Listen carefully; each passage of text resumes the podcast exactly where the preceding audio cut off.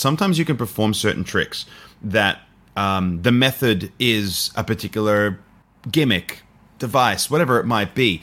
And without that device, you can't achieve what you need to achieve. And that's where you're going to be dancing in a danger zone where you have to accept if this doesn't work, there is no recovery. They're guys. They do magic. magic. They are the magic guys.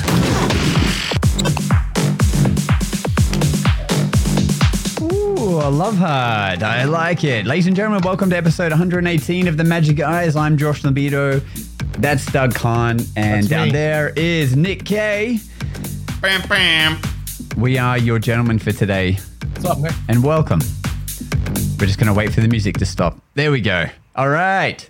First of all, Doug, how you going? Ha- You just did your own live, which I saw on uh, on Did, the man. YouTubes. Doing that every day. Yeah. Yeah, for listeners out there, uh, rather than doing a trick a day May, Doug, tell everyone what you're doing every day of May, so let them Doing, uh, get doing amongst Trick a Day that May live. So every day on YouTube, generally around four o'clock central, I'm on the platform trying to be magical live, like magic was meant to be. Are you That's awesome. creating Show a up, trick? Watch me regret Hey. mistakes on a daily basis. So, are you creating a trick live there and there, or do you take suggestions like where, where you go, okay, guys, we're going to do a trick.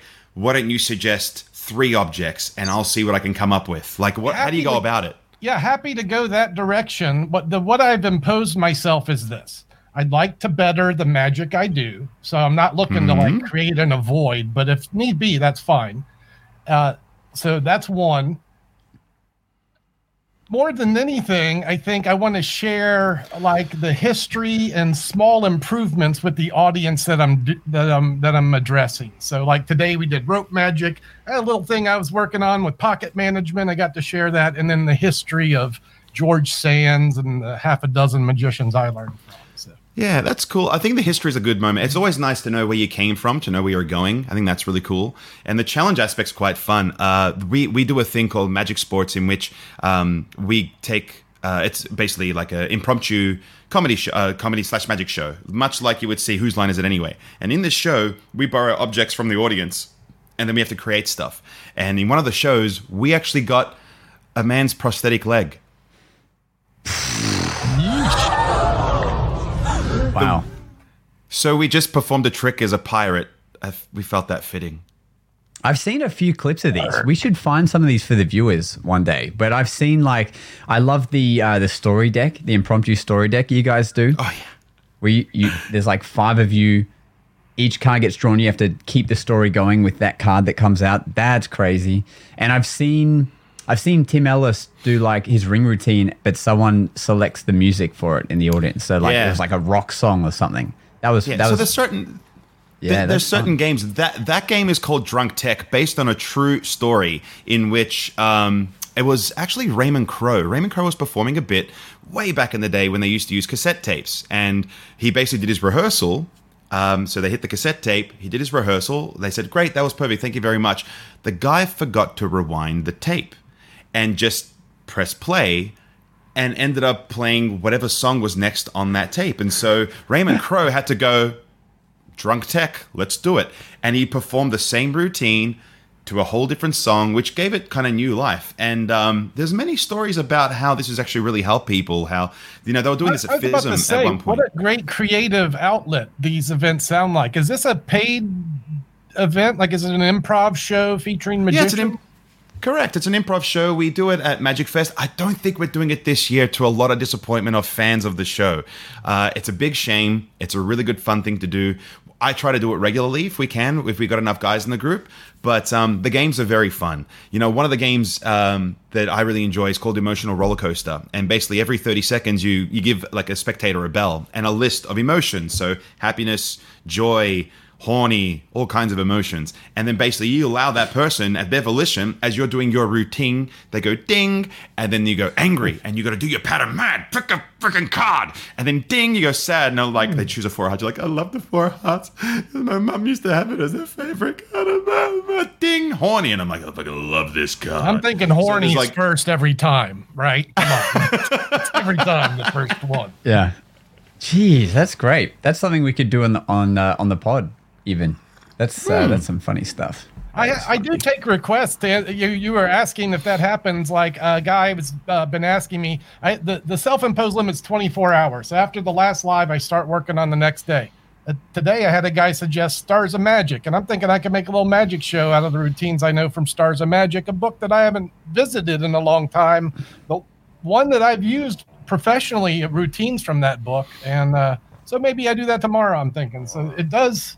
I do get comments that spurn creative, you know, mindsets towards the next project. So it's kind of working. That's what that way. happens.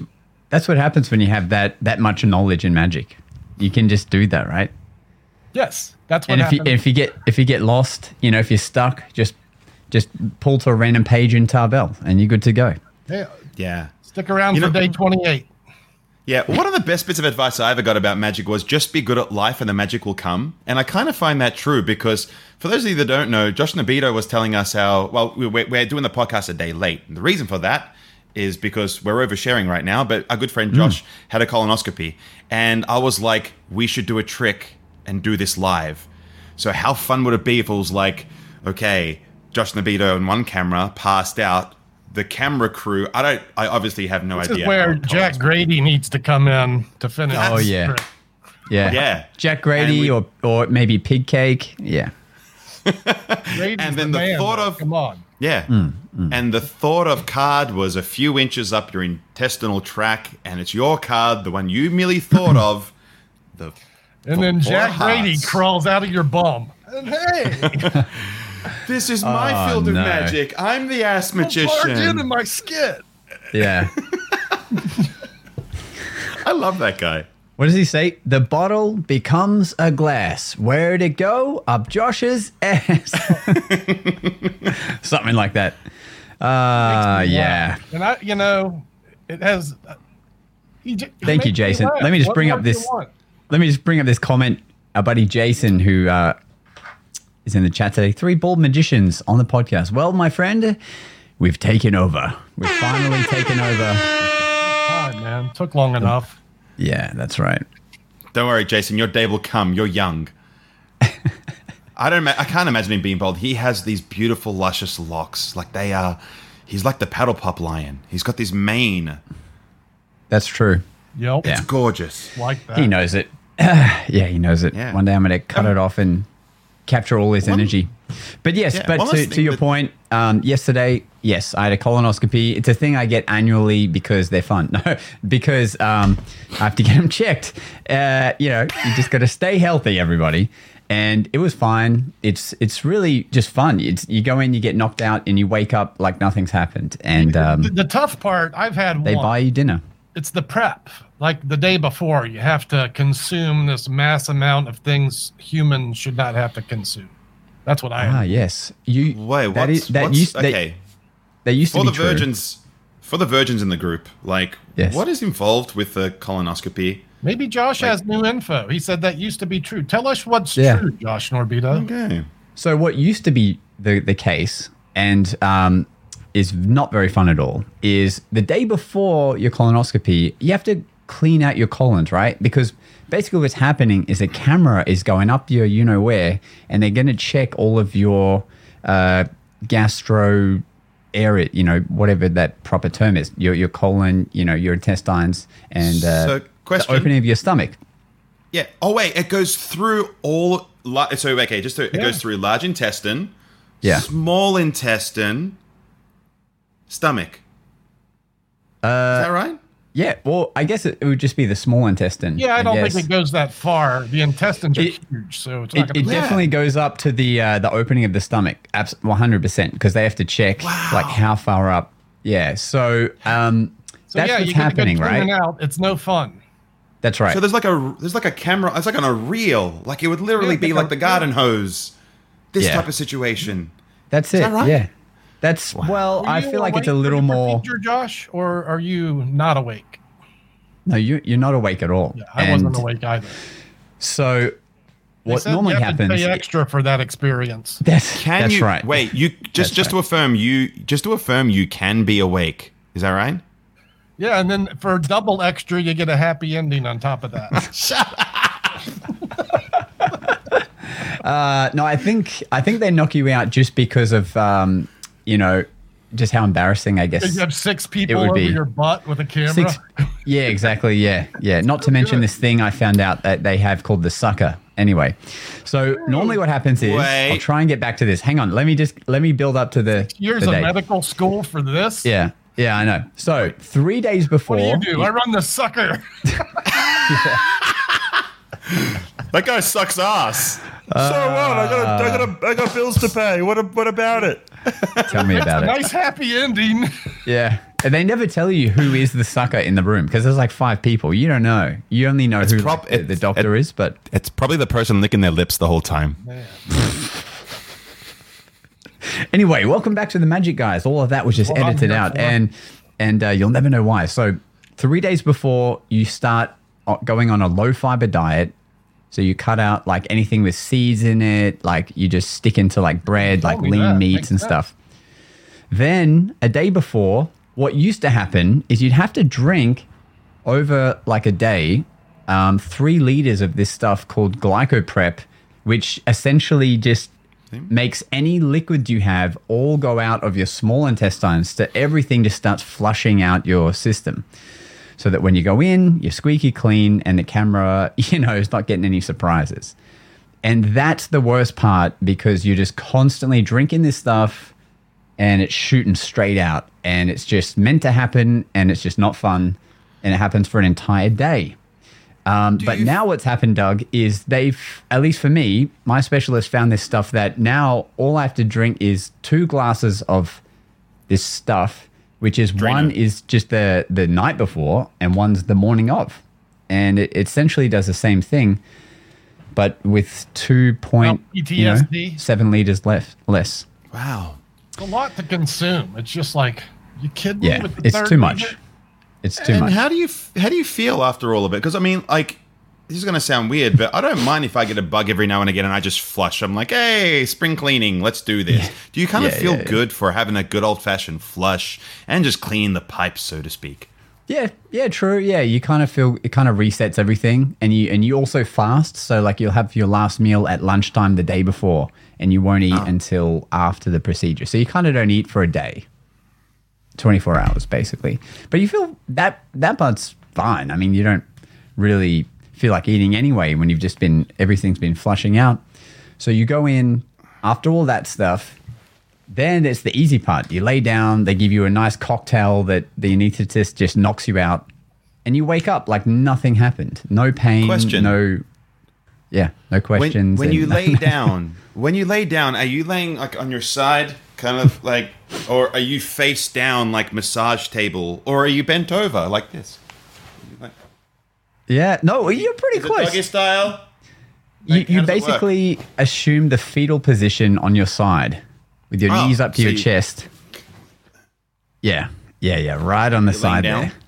Yeah, Okay. yeah. And uh, they knock you out, and then they humiliate you. I'm sure, but you're you're out of it, so you know you have no idea, and you just wake up, and then they they buy you dinner and they let you eat, and then everything's fine. And I look forward to that every year. So, but hence that's why we couldn't do the podcast yesterday. Uh, I've tried asking them to film me getting knocked out, and they keep denying me. Which, you know, they're doing everything else to me. Why not film me? Do you think that like when you perform at these arenas that you do, that like this group of people have this luxury of being able to go like that guy there, yeah, the the handsome one with the hat with the with the cube, I've seen his butthole. I mean, there's only five people that could say that, and they were in that room. So if I ever do like a medical show, like a medical um, conference, like maybe, maybe that'll happen. I'm definitely not giving my gastroenterologist uh, any comms, that's for sure, because they could definitely say that. Yeah. But in other news, it's Trick a Day May, guys. It's Trick a Day May. Doug's doing it with the lives. I wasn't going to do it. And then I just felt this mass amount of fear of missing out on on all the fun of doing it. So for some reason, I'm doing it um, uh, as shorts. And Nick, we were just discussing like Nick hasn't done it, but you you said you kind of had a reason why. I yeah, look, I, I I saw you like because I was like, I'm gonna do it, I'm busy, and then you're like, I'm gonna do it, I'm, and then you did it, and I really enjoyed yours as well. And then I was sort of like, oh, I got this FOMO moment, and I never, Right. I'm never a FOMO guy, but I have this notion of like, oh, I'm missing out. And here I am at day three, and I'm asking myself, in fact, I'm asking the listeners and the guys in the chat, if I started at day three, right? Meaning that like I, I made I did three videos and I caught up. Do you think that's acceptable to join the Trick a Day in May? Or if it's like, dude, it's been three days, you're out. Too bad. So I'm gonna put that towards the audience. And if they say that like, hey, you got time, come get amongst it with us, then I'll do it. Because again, it is a fun creative um, outlet. And um, the thing is, like, you can sometimes spend all day sort of like obsessing over it. Do you find that? You're sort of like, crap, I got to make something today. What am I going to do? What am I going to do? Because you want to do something original or you want to do something, you know, like a, this bit sitting around the cupboard. And because I did it last year as well, you don't want to repeat yourself, do you? Hmm. The thing I found that because this is now, goddamn, my fourth year doing it. Every year I found a way to progress it or or like different theme it. So the first year I did it was just on my phone, like on my my reverse camera on my phone. Yeah. Very terribly done. Just put it in my stories. Second year, I had my actual Canon DSLR camera. So I'm like, great, I'm going to film it in better quality. Third year, I'm like, I'm going to make them all either looping videos or with two of me in it. And I was like, I'm going to really test my editing skills. And then so that's why for the fourth year, I was like, no, I don't need to do it. But then um, I was like, but now I have better lighting and stuff. Like, you know, I'll just do it anyway. Um, but I think as long as like you just find some unique take on it, like how Doug's doing it live, you know, I feel like if you were to do it, Nick, what you I what you didn't do last year is like inject your personality into it. So maybe you could be more Nick Kay talking to the camera rather than silent clips. you know. Did you do a I did silent clips. with I- I did- silent magic? I did 30 tricks with my mouth shut, which is so rare. Because I don't know Yeah. how to shut up. Yeah. Yeah. So that was out. That was kind of like you being uh, out of your ballpark. In Yeah, creative that was the challenge. Yeah. Mm-hmm. Yeah. Yeah, but I, but So- I think we know at least if your goal is to get any you know uh, engagement, and maybe it's not. That's not like that's a requirement, but talking is better. You know, people want to hear words with their theater. Yeah, absolutely. So I think uh, Bob's saying if you catch up, we'll let you in. So if you catch up on the last two days, Okay. uh, that's possible. Mike says, "Let's Bob's get it." gatekeeper. That's right. Thou That's right. shalt not pass. Where's the other three tricks, man? You gotta Yeah. get past So, Bob possible. And Bob's saying Josh's day one is the first one that Syndicate judged. Lol, we loved it. I think he means his Syndicate Magic group. You judged it. Well, okay. Appreciate you judging Is me. a- I a literally sat down. Judging going on. I don't know. I literally sat down and was like, all right, I'm going to make a video. What do I. To, to Nick's point, like, do we think on it all the time? I literally just, I don't know about you, Doug, but now I just sit down and I'm like, all right, what can I. I found my box One of the paper reasons clips. I'm doing the like, I'm not thinking about it until the last one's over because I don't want to think Yeah. about it. I want it to be a genuine, like, okay, what is going to happen today, and how am I going to make this a little more special than last time? So, yeah. Exact. Right. Right. So I, I literally just sat down and was like, what what props do I have near me? I had a bunch of Yeah. paper clips, and I'm like, okay, let's do a linking paperclip trick. Great. Yeah. Um, Well, so prizes. there is prizes. Bob said so. All right. there's probably. Oh well, okay. Well, I'm in it oh, now. okay. Now all right, all right, all right. Now there's, now there's, uh, I tell Okay, you, the goal so- also in doing these lives is to find minutes to s- to share on shorts. Uh, I, I had like quality issues, which I fixed today in a little bit, so I wasn't happy enough with my footage to make one yesterday. But I'm hoping to find at least a couple dozen shorts this month as well. You know, is like, come watch the live. Here's what we did today. And after this podcast, I'll be going to my live footage and editing that for the shorts platform. So look for those as well. I'm double dipping. okay. Double dipping. That's it. Repurposing, baby. You got to do it. All right. Yeah. So Trick a Day May. I love seeing everyone else doing it as well. That's why on the Magic Guys Instagram, it's it's kind of just going to become a full on, you know, sharing videos. At least one person's video every day. I'll, I'll kind of Love that. highlight and blasting the comments on people's on people's videos. You know, stay tuned, get involved. We love it. What else is happening? Well, I know. I titled this video today Recovering from Magic Mess Ups. Magic Mess Ups. Now, we're all worried about tricks not working or what happens if I do it mm-hmm. in real life and it messes up, you know. When we were when we were talking the other week and I made a, a kind of a not a joke, I, it was kind of it was a statement where like you shouldn't be learning Rubik's cube magic. Sorry, you shouldn't be performing Rubik's cube magic if you can't solve a Rubik's cube. Remember I said that? Well, somebody somebody sent me a message and was like, "Well, actually, Gregory Wilson sells a particular effect and he can't he brags about the fact he can't solve a Rubik's cube." And I was like, "Okay." And then I tagged Gregory Wilson to kind of like find out and um I didn't hear back from him. Not not surprised, busy guy, lots of gigs, but he but the person who messaged that sent me the ad copy to this um, effective Wilson's, and it literally says, "This is so easy to do. You don't even know how. You don't even have to know how to solve one." And that's like in brackets. Gregory still doesn't know, and um, I was like, "That's interesting." But what happens when the thing that always happens to me happens, which is someone says, "Oh, okay, let me mix up the cube, and then you solve it," and then what are you going to do in that moment? But anyway, There's a luxury in having your audience be magicians you're selling to. They yeah, don't screw with you. You know, they're like they know the gig, so they're not going to screw with Greg Wilson. I, you know, if he's doing that in the wild in public, good for him. And you know, so what? But probably just selling them. But and also I think because originally that what we were talking about was in magic like how do you know like how to start learning right and then you said Doug well what if you have to make someone learn something first it's like how to present something interesting to an audience rather than Right. the slides but um, in terms of Gregory Wilson you know he spent long enough in magic that he probably can get out of anything because he like you know he has so much knowledge in everything else um, in magic. But the point is, what happens when you stuff up?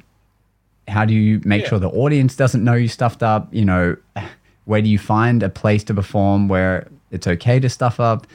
There are all these kind of questions in the magic realm. So I have a video, and this happened to me two weeks ago. I was doing street magic, and uh, it was actually an effect that I've done for a very long time and should never stuff up but it did. And um, anyway, this is uh, this is what happened. So this is in Street Magic. So there's no like there's no pressure because I just won't post the video. I'll instead use it on a podcast for magicians to judge me. Um, but let's check it out. Could you name any card? Could you make up one? Two hearts. Two heart. heart. Two heart. Okay. Now you've got the uh, rubber band there. One, two, three. If you give it a second, the deck will actually shoot one card out for us from inside, and with any luck, we get the three of clubs. Now, do you know why? Heart. hold on to the three because in a second sometimes the three and the two can be confusing in a, Oh, yeah. in, a, in a deck and because of that if we take the three because there is definitely a two of hearts in here. I'm sure we saw it earlier. Two hearts. two of hearts. There should be one in here. Damn it's really not in here. What's going on? Did i leave some cards? That's why. There's one card left in the box. And that is your two of hearts. you made up the card that was inside the box, and I legitimately had no idea why that just happened, and you made it happen. That's all. That's cr- that is crazy. Yes, that's Wow, Morgan, thank you for playing my dread. Whee! So hmm. I, look, let me let me say let me say let me say to your credit that looks super genuine. Like that, like I look like that wasn't the intended effect. That guy was a is true. stooge, right? That whole video is faked. yeah, I wish. No, he he th- that guy was giving such great reactions before that trick. I was like, oh, this would be great, and I went to do this effect that I always do. And um, so what happened was, before that, I'd been practicing this effect that uses two jokers. So this deck normally doesn't have the jokers in it, but um, so every time I want to do an effect that's not using them, I take the jokers out. But what happened was I had already taken the jokers out, but I thought they were still in the deck. So before I started this trick, I took two cards off the top, put them in the box, put them in my pocket because I rewatched the footage from before that clip starts. So I literally see myself on camera taking the top two cards, which has the two of hearts in it, put it in the box, put it in my jacket, and then I start the trick. So now I'm actually two cards less in the deck. So I, I did it to myself. Um, so then that way, yeah, I'm two cards away from where I should be, and that's why, for the life of me, I just can't figure out why there's no two of hearts in this deck. So it's just a weird moment where I was like so confused myself. But once I figured out what had happened, I was like, okay. So I take the two cards out, flip it over so that you just see the two of hearts, and then you know, thank God he still reacted anyway. So like he still had fun. Um, but you know, sometimes that stuff just happens. You know, that's that's just the way it is. And normally it's not as long winded as that. But I just was so confused why there was no two of hearts. Oh, this goddamn deck. But Doing um, mem deck with that. Mem deck. yes, yeah. Well, apparently not not then, but Yeah, it was right? supposed to be. Yeah. Yeah. I guess that's the uh, the one trouble is if you somehow lose cards from it, it's gonna mess up the uh, the order, right? Yeah, but doubly stupefying when it wasn't there. You like you know it's there if you're doing mem deck work, right? Yeah, it's because- not like you're having cards signed and That- given exactly. away. Like if he had named any other cards than those two, it would have been fine. Right. But it's because he just so happened to name one I took Crazy. out. Um, and you know, we still found a way to get to the end. And man, when I saw those cards in that box, I was so confused. I was like, did I not take them all out? Did I? What the hell just happened? Um, and I remember a time where this magician that I looked up to, this old, this older guy um, from like the Magic Club here in Brisbane, he was doing an effect, and he even brought his dog in because he had taught his dog to like take a card from the deck, and and uh, he was like doing this whole effect, and the cards kept being wrong, and he's like, "What the hell's happening?" And the, it wasn't until he realized like he had a deck in in stack on his table and he sat something down which pushed the cards forward which put something else on top of like seven of the cards. So when he took the deck back now it had just totally messed up his um his st- stack again. Ah yes. But look i've you know there's tons of times where like i've not gotten the right thing but the key is normally like if i was in a paid situation i would have moved on much faster and and because I think you guys can agree and we'll chat about it. The audience don't know where you're going. And they always think that when something doesn't go right, it's because something else is about to happen, right? Because we do it quite often in our magic. Right. Like, you know, all the jokes like, is it in your pocket? No, but that would have been a great trick, right? Haha, okay. And like, there's all these playful times, like, they can never tell. Like, once when I really did stuff up, it took so long to convince them, like my friends, that I'd actually stuffed They're up. like, 'cause "Come they're on, no, John." no, no, it's coming. Come on, man, we're ready. Yeah. And I'm like, no, no, this is like, let's go get lunch. This didn't work. Like, yeah, yeah, yeah.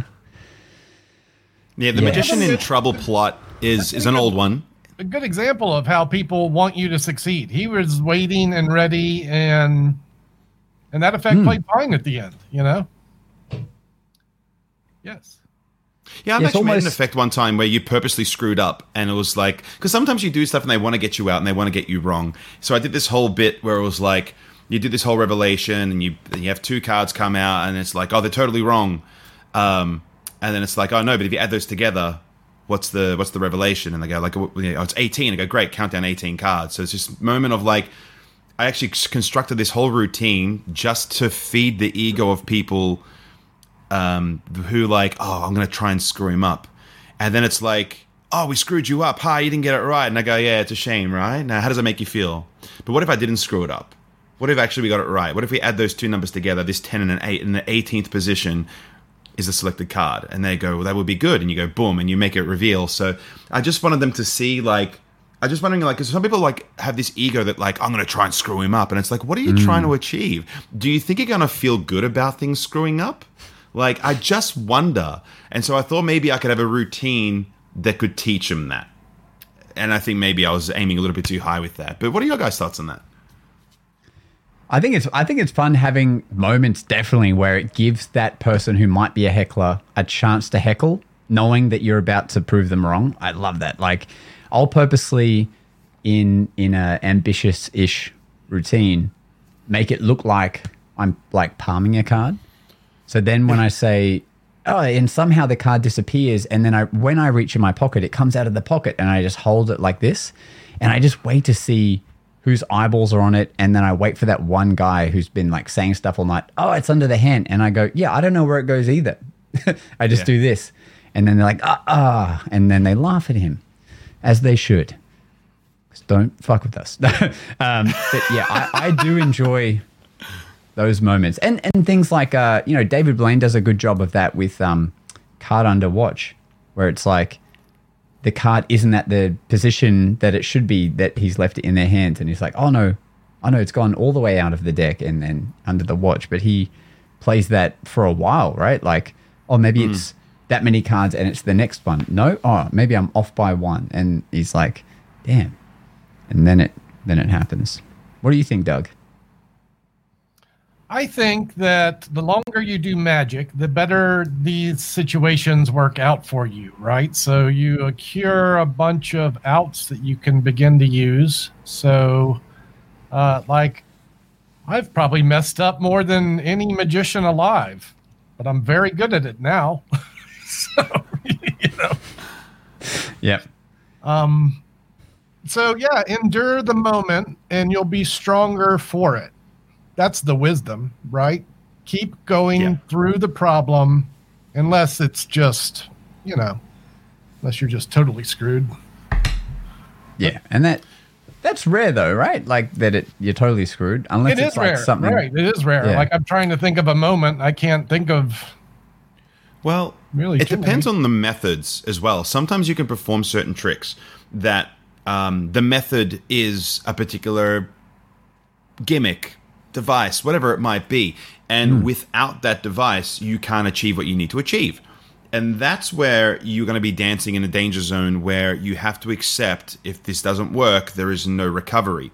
So, whenever I'm doing things, whether it be something that requires batteries, some sort of gimmick, let's just put it that way. Hmm. If it's something that could like malfunction in such a way, I will only structure my routine to add it as an extra kicker, extra kicker, extra kicker. And just to Tim's um, comment, which is Magic 101, they don't know the ending. Exactly right. So I have effects that have a kicker, but they could have another kicker, and another kicker, and another kicker, and have that Derren Brown S type reveal at the end. I have a lottery ticket reveal, which I've structured for my new show. And guess what? If the ticket doesn't, like, if it doesn't work, they're not getting the, the kick ass reveal at the very end. They're going to get half of it because half of it mm. will work guaranteed. But the other half that will put the routine into orbit and basically be a reputation making piece for myself, that's where I draw the line. So you can appreciate, yes, things are gonna screw up. You need to be able to bounce back. And if you have situations where there is no backup, if the gimmick or device or whatever the trick is doesn't work, or there's the card doesn't exist in the deck, like don't do a thought of any card if you don't have a full deck. Do you know what I mean? Hmm. Pro, pro tip. But this this is why I always have the invisible deck on me. It's the ultimate out Yeah. for card magic. No matter what goes wrong in a selected card trick, that's pretty much ready to provide a successful outcome. I'll be honest. Whenever I do a stage show, I always have an invisible deck just Okay, in my case. Yeah, all it's right. never used, but it's there Yep. as a as a backup. This is bringing up so many memories now of of, of stuff. Like I remember in 2020 when um, in Australia we started doing a lot more school formals because the government allowed formals like a school prom to happen, but they weren't allowed to dance because everyone had to be socially distanced. So they started booking entertainment to fill that void. Right. And I remember doing a magic show, and it was a rout- it was routines I'm not like doing regularly, but I came up with them because they're socially distanced and. There's a, a, a thought of routine from uh, Colin Cloud, which is amazing, where it's kind of like a tossed out deck, but it's with a pad, and you're throwing out this pad, and they're looking and, and uh, looking at questions, um, like think of your favorite movie, you know, think of your pin code, think of your favorite meal or whatever, and then you're able to have them. Those three people stand up. You can name the three things, and they sit down. Well, one time someone didn't sit down. And I was like, what? How did this not work? And then when they said their question, it was something that um, they shouldn't have been able to look at basically. You guys know where I'm going with this, with you know tossed out deck and stuff. But they basically like just not followed my instructions. They looked at one of the 52 question for real on there, and luckily at the end of the show we were doing a prediction out of this uh, chest that that you know gets wheeled out and you take out this prediction and luckily um, my awesome stage crew had just like made sure I'd predicted this in advance. But on the paper, it had like what she said that got like went wrong earlier in the show. So by that stage, everyone's like, "Oh, that's why it didn't work the first time because it's part Yep. of the ending trick." Yep. And it seemed it seemed awesome, but I was like, "Oh, I stuffed it up," and no one knew. The other thing that just came to mind is when I was in Canberra a few weeks ago for the showman, I two things went wrong in the shows that no one would really know. One is I just spent a lot of money having this thing made that will shoot my Rubik's cube out to me from my little box. It's very fun. Uh, and Nick was just mentioning electronics. This thing has a remote, which I did not bring with me to Canberra. I left it in Brisbane. So now you can't use this thing. But I managed to actually rejig it so that I could manually fire this thing.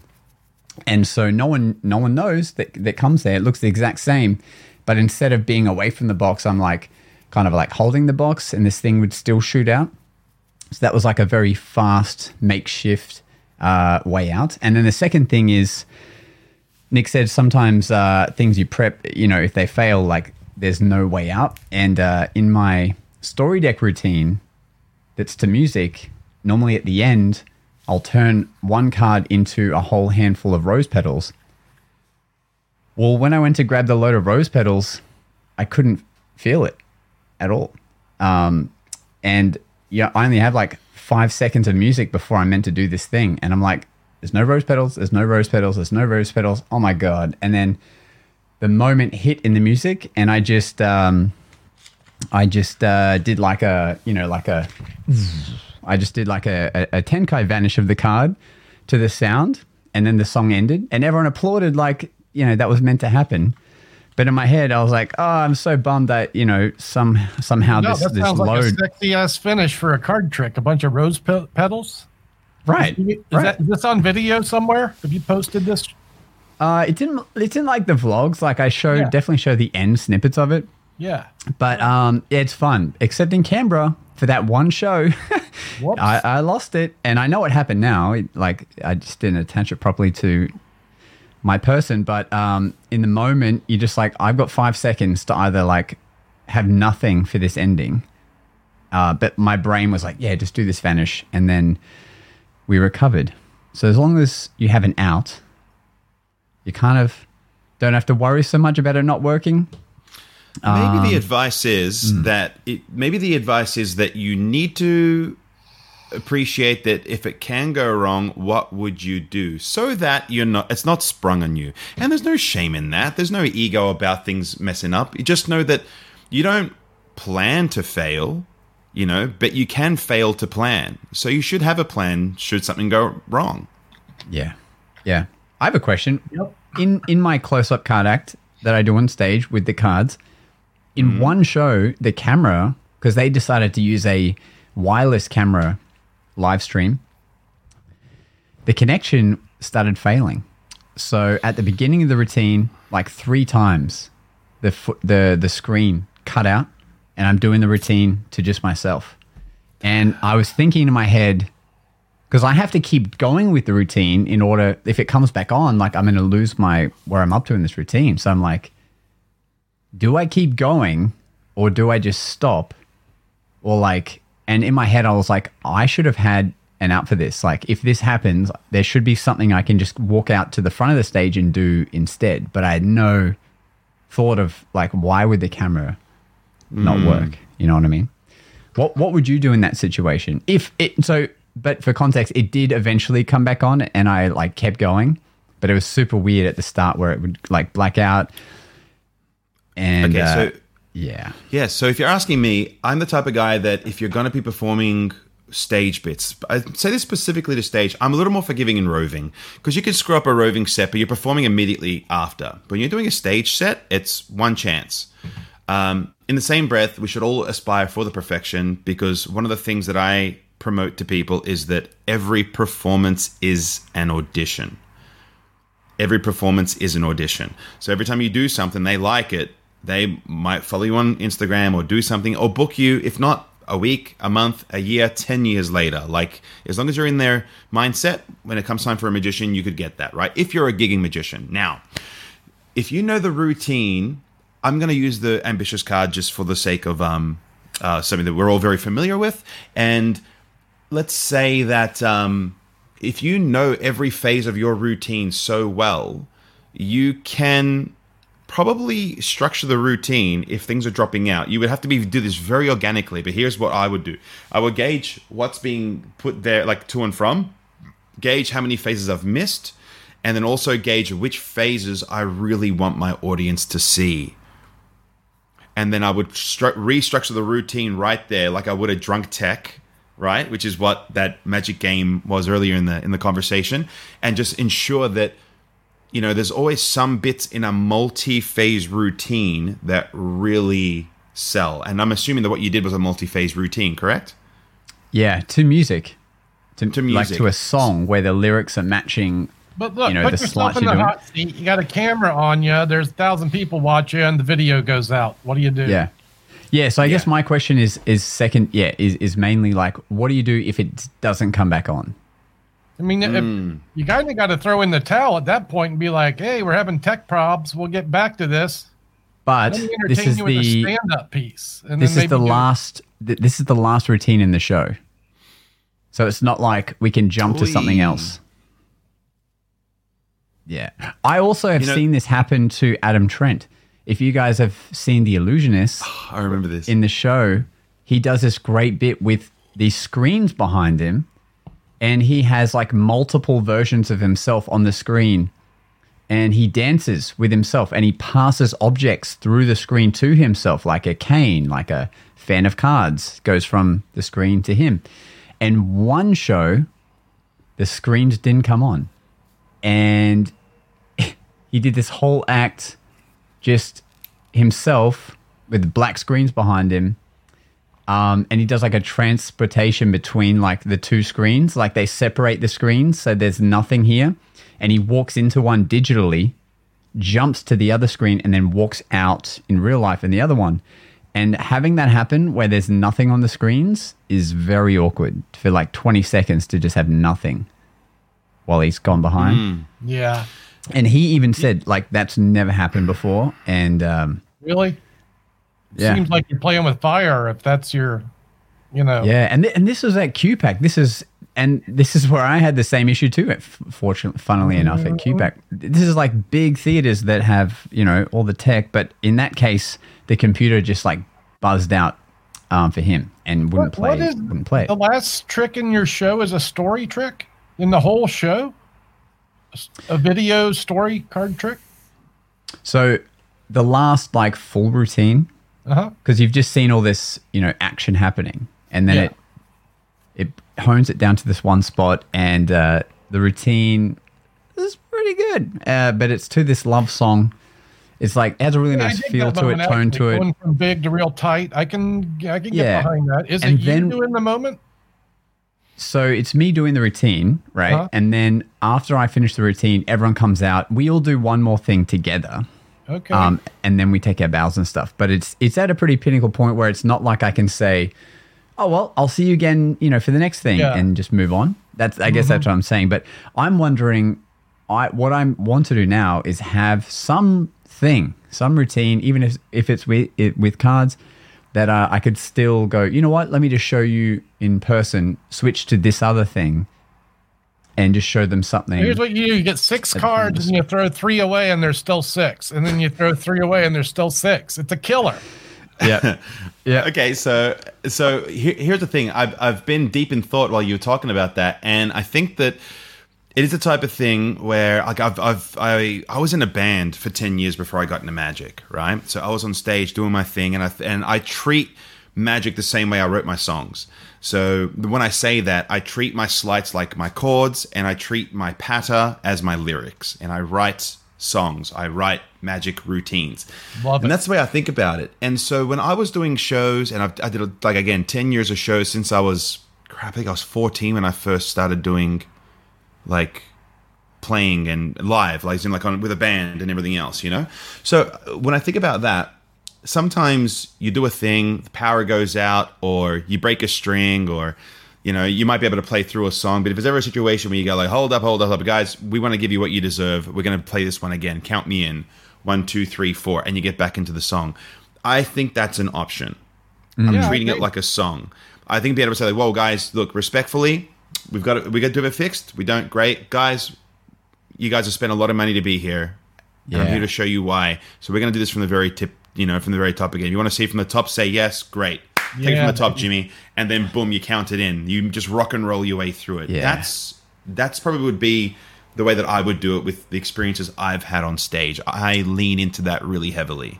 I'm um, thinking I love that. And you know what? I think I think that's the answer is if they're going to if the venue is going to have a wireless projection setup, which Yeah. is the is the time that there could be errors because there's no cables guaranteeing the connection if there's interference. The the safe should be I have my own camera on a tripod that is also hooked up manually that can be dragged out and just kind of you know a bit more uglier to set up. But we got hey guys, we want to do this for you, right? We're going to do this again, but with this. If it if the other one's not coming back on, maybe that's what it is, and then we go. Yeah. Like you and there's also this from notion, the like, beginning. that, yeah, let's say that like you did lose power. It would be this type of thing where we go, sorry guys, you know, things happen, um, but we're going to do this one acoustic. So the, the idea is that you can do like the, a different version of the trick a different way, Yeah, um, or just do it like unplugged, so to speak. So like it might not be the exact same routine, but you could just say to them because they don't again they don't know the ending, they don't know what they've missed. You go like, guys, sorry, we're gonna do this acoustic, unplugged, and then I say that metaphorically, but you can then produce a routine that it's like like the like to the same song still, but now it's Yeah. something else. That's great. Yeah. that's great too.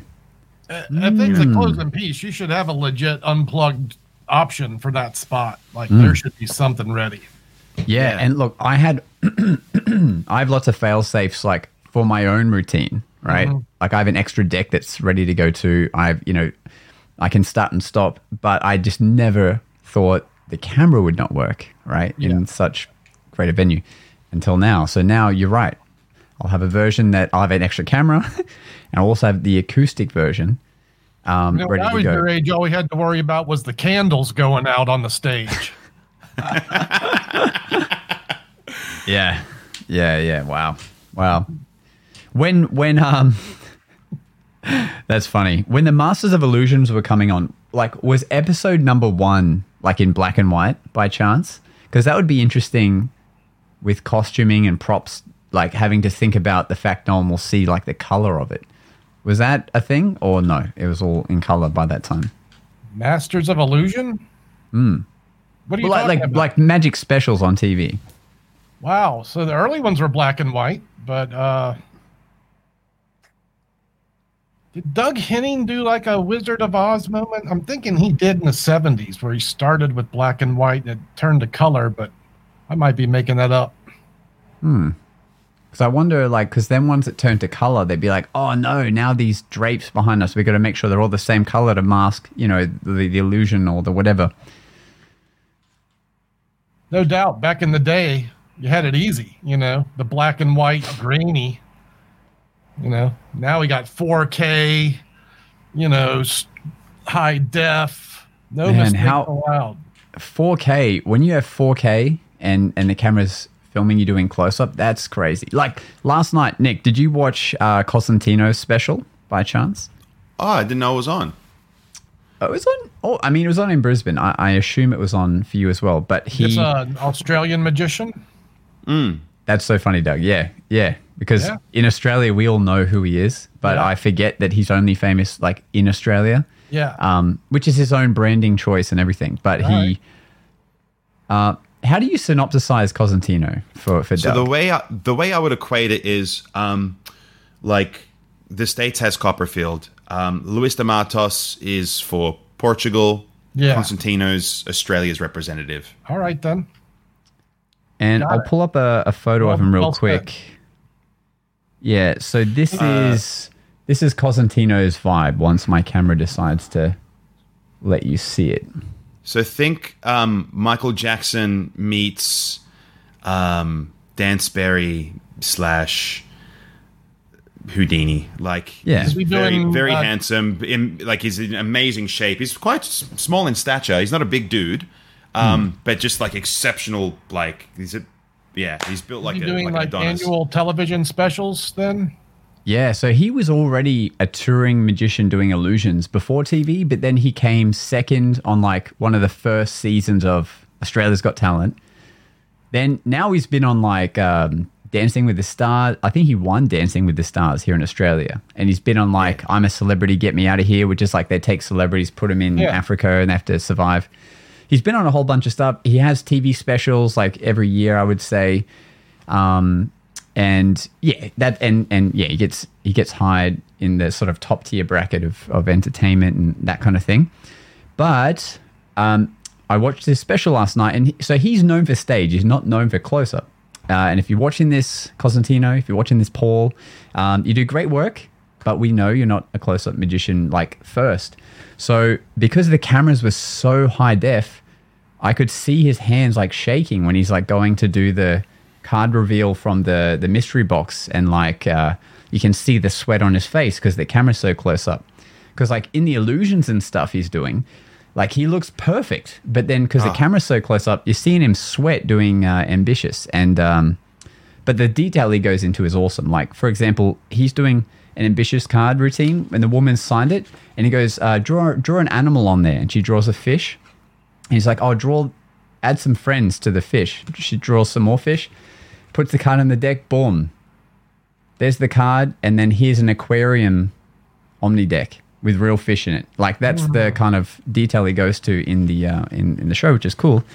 But because it's high def, you you see like the actual nerves in him going, and you see the sweat, and and so that's that's uh, that's a tricky thing on TV. I reckon it must be nice though He- to have your own TV special. So Yeah. it's a good He problem performs- to have. He performs really strong magic. I did a show with him a little over a month ago now, and um, yeah, no, he does really, really strong stuff. You know, he was, you know, breaking glasses with his brain and things of that nature, like at a at a close up corporate event. You know, um, yeah, he brings out the big guns. No doubt. opposed to You're things not that, like, playing around. You're doing tricks like that. yeah, like opposed to doing, you know, things that you'd reset and go to the next table super Yeah. quickly type Walk of thing. You know what I mean? glass Breaking. What? Nah, he Yeah. he was doing he was doing TV grade magic at a live event, and he was doing it, you know, pretty well from what I could see. But uh, yeah, I guess it's that that type of thing. I don't know. I, I think that if I was on TV, there would just be a comfort knowing that if I screwed it up, I burn the tape. You know, I burn the tape, and it's like gone. That never happened. You know. Um, True. I recall hearing nightmares of being at a David Copperfield taping. Like if you went to a show where he was taping for television, you might be there 10 hours as he does the illusion over and over to get the moment right. That sounds like Copperfield. That sounds like what Would he you be do. mad about that though? Would you be mad if you were held captive ten hours in a Copperfield show? Would you I'd be like, around "This is the hour best day five, ever"? I would get a little antsy. Like the third time I watched him slice that girl in half, I'd be like, uh, that was a good one, Dave. Cut. Man, I, I remember getting told a story of um not to the audience, but one of the bits they were doing where he was doing um like a tournament restored card, but it was a card that's very old and um was worth a lot of money. card. The Yeah. baseball card, I think it was. Baseball card, right? And when he does Yeah. the restoring part, smoke appears in his hands, like in the last moment. And then I remember getting told the story of um, during the taping, they did it, and all these people checked it to make sure the framing he didn't flash, he didn't whatever. And then it wasn't until the very last person that gives the green light and they include it in the special realized they could actually see the guy pumping the smoke tube like in the shot but they were so focused on on Copperfield and his hands and stuff they didn't think to look like to the side and you could see like this tube coming up yeah you could see like guy in the background just giving up one of these. man can you imagine the the outrage Copperfield would have if that made Well, it you know he and throws a like, hissy when things go wrong. You know he's a, just a. Hundred percent. Yeah, and I, think talking about audiences, I kind of I, I felt bad for the audiences at Australia's Got Talent because they have to be there for a long ass time as well. Um, for those you know don't know TV land, like when I did the semifinals for Australia's Got Talent, the audience have to be there for I want to like six hours plus, at, at least six hours, because every act has to get done. They want clips of people applauding. They want close ups here. There's a big gap between each act, and they have like a warm up guy come out and and kind of interact with the crowd the whole time. But they like encourage them to applaud. They tell them when to clap along to a song. They they're really just treated like this cattle, and I'm like, God damn it! That's like I would hate. I would hate to. That's a lot. I'm never going to watch a taping. yeah. Yeah, I think that any yeah. any magician, all magicians should actually take an opportunity to see a actual studio recording of something because it blows your mind that when you watch a show that goes for 30 minutes, but you have to be there for 3 hours, like to watch it just be repeated and and the way it's done. And then you look at stuff like uh, that's how I, I befriended my friend michael pope. I'm doing a show with him uh, in a couple of months. Uh, he's a tv warm-up guy. That's his hustle. And so like seeing that world is really fascinating because he's he does stand up and mind reading and all kinds of bits of stuff you know while throwing chocolates out to the audience to keep them sugared up and energized and stuff you know? So Yeah. it's really interesting to see because if you are going to be a magician you know and you really stick to it, you are going to be on TV at some point. You know, I mean, for me, the best the best TV opportunities are just the quick live crosses. Like when I'm just on Sunrise and they just they cross live and you just got like six minutes and you can leave. That's my favorite. Those are the best TV. yeah, true. I love those. Yeah, yeah. Just don't ah. drop coins like I did, and you're fine.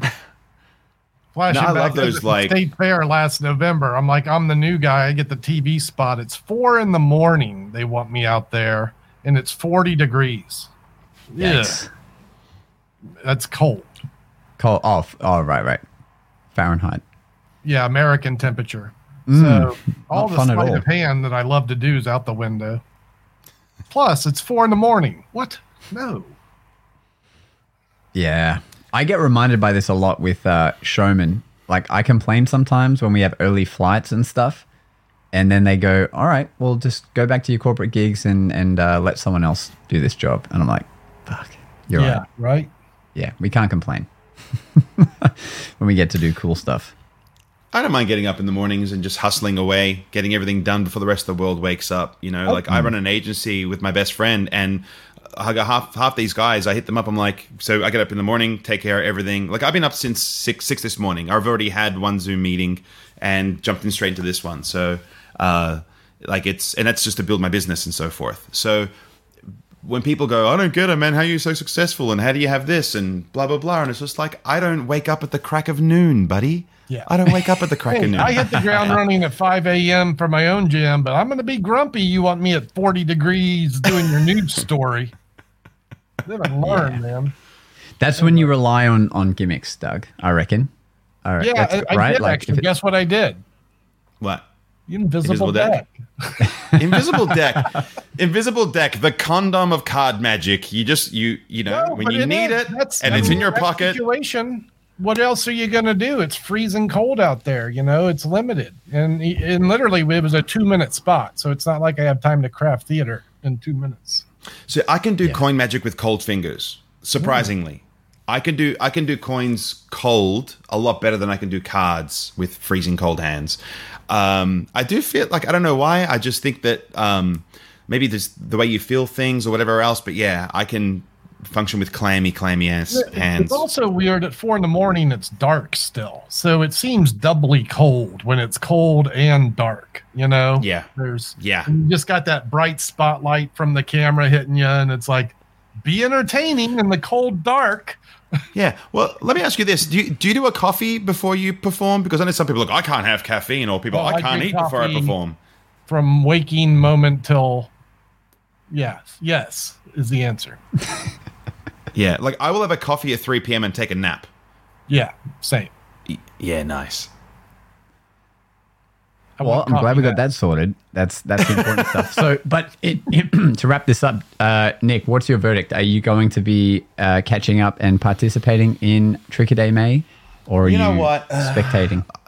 I have, uh, I granted, like this, this, this camera on my phone is a little ordinary, and I know I need a new one, but my phone guy was like, "Wait for the 15, wait for the 15 to come out. Trust me, it'll be That's here in what I'm September." and I'm like, "Yeah, right." So I'm gonna wait for the 15 to come out, and so um, one of two things will happen. I might have just the slightest bit blurry in the corner of the camera, and I don't know why that is. I took it to my phone guy, and it's better. Um, or I'm gonna have to do the laborious task of like using my 360 all the time, which is probably not a bad idea because I need to educate myself on how to use that better anyway. So um, I'll Dude, make. I'm gonna make one. I'm gonna make one quick one today, and then and then upload that one immediately, and then try to do a second one, and a third one, and uh, and we'll see. And if you guys want to see what that is, you can scope out my Instagram, uh, Nick Yeah. K Magic. It's in the links already. It's in the Oh, links yeah. already. So Yeah, boy. I think, And, uh, dude, you should absolutely use the 360. I reckon, you know, do it outside where it's going to get lots of light and not be uh, grainy. But like, you could be the first one to be like that guy that did the 360 Tricky Day May. That could be because you can do pretty funky stuff with that. You know, why not? Uh, why not? I mean, you know, none of my videos are being filmed on a phone. Like they're all happening on a camera that I'm then editing and then I sending shot back to my viral phone. so I videos can post it. inside on that 360. You can use it inside. Just light it up right. You know, you can you can Okay. adjust everything on that lens. Yeah. Oh, I love Bob's possible Bob Possible's comment by the way. New Jason is the best. I'm gonna put on a wig next week and just be like, you know, just throw it around a little bit. I love You it. know? I love that. All right, guys. All right. Thanks for Take listening, care. guys. Got to do some street shows. Get it, fellas. Thanks for listening. It's time for us to disappear now. Disappear now. But we'll see you again on the next episode of The Magic Guys.